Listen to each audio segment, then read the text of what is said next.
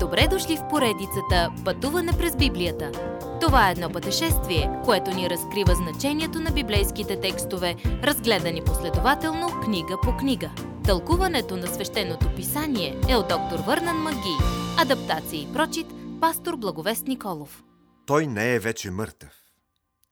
Като лекар, Лука беше до много хора, които умираха. Той беше свидетел на тяхната борба за живот и последния им дъх. Но Лука ни казва, че Исус умря различно, доброволно.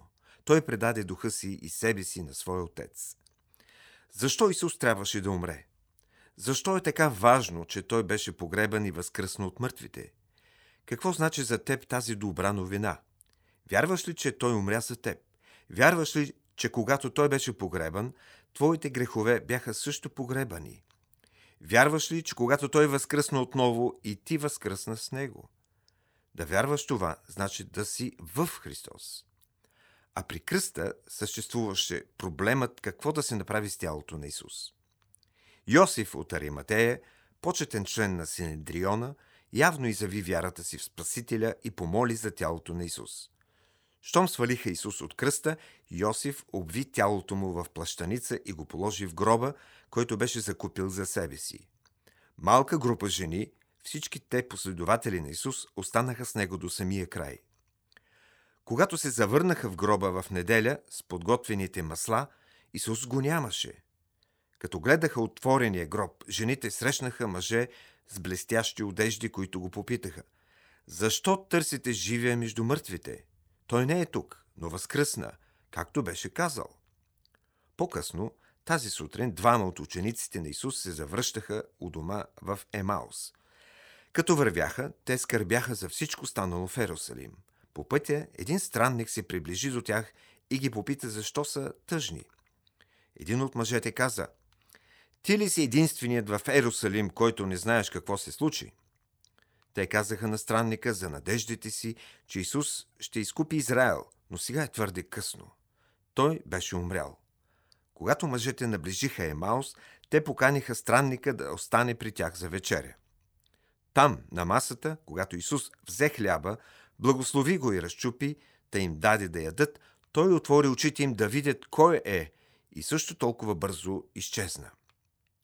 Обратно в Ерусалим, когато учениците слушаха мъжете от Ямаос да разказват как Исус вървял с тях, сам Исус застана сред събранието. Мир вам, каза им той. Не се страхувайте, аз съм. Той им показа ръцете и краката си и ги покани да го докоснат. После ги попита. Имате ли нещо за ядене? Като доказателство, че е човек, Исус изяде малко печена риба и мед пред тях. И докато яде, той ги научи на всичко за това как смъртта и възкресението му са изпълнили това, което е писано за него. Накрая Исус им каза да занесат това послание за смъртта и възкресението му навсякъде, като започнат от Ерусалим и достигнат целия свят. Посланието трябва да е, че като повярват в Неговото име и му се доверят, грешниците могат да бъдат спасени. Той обеща, че в духа му ще имаме силата да носим това послание до целия свят. Нямаш търпение да го опознаеш по-добре? Нека истината на Словото му чрез Евангелието според Лука да благослови духа ти, да обогати ума ти и да укрепи волята ти. Уважаеми слушатели, вие чухте една от програмите в поредицата Пътуване през Библията. Ако ви е допаднало изучаването, заповядайте на www.ttb.bible, където има много и различни програми на български язик. Ако свалите нашето мобилно приложение от ttb.bible, ще получите достъп до систематично изучаване на всяка книга от Библията. Разкажете ни как Божието Слово променя вашия живот, като ни пишете на електронната ни поща info at studio865.org или в нашата фейсбук страница Пътуване през Библията. Освен до аудиопрограмите, чрез мобилното приложение ще получите достъп и до различни материали. И на още едно място ще намерите нашите обяснения на библейските текстове. На платформата YouVersion за всяка книга от Библията ще намерите наш план за прочит и аудиопрограма с обяснение на прочетеното. Благодарим ви и до нови срещи в онлайн пространството!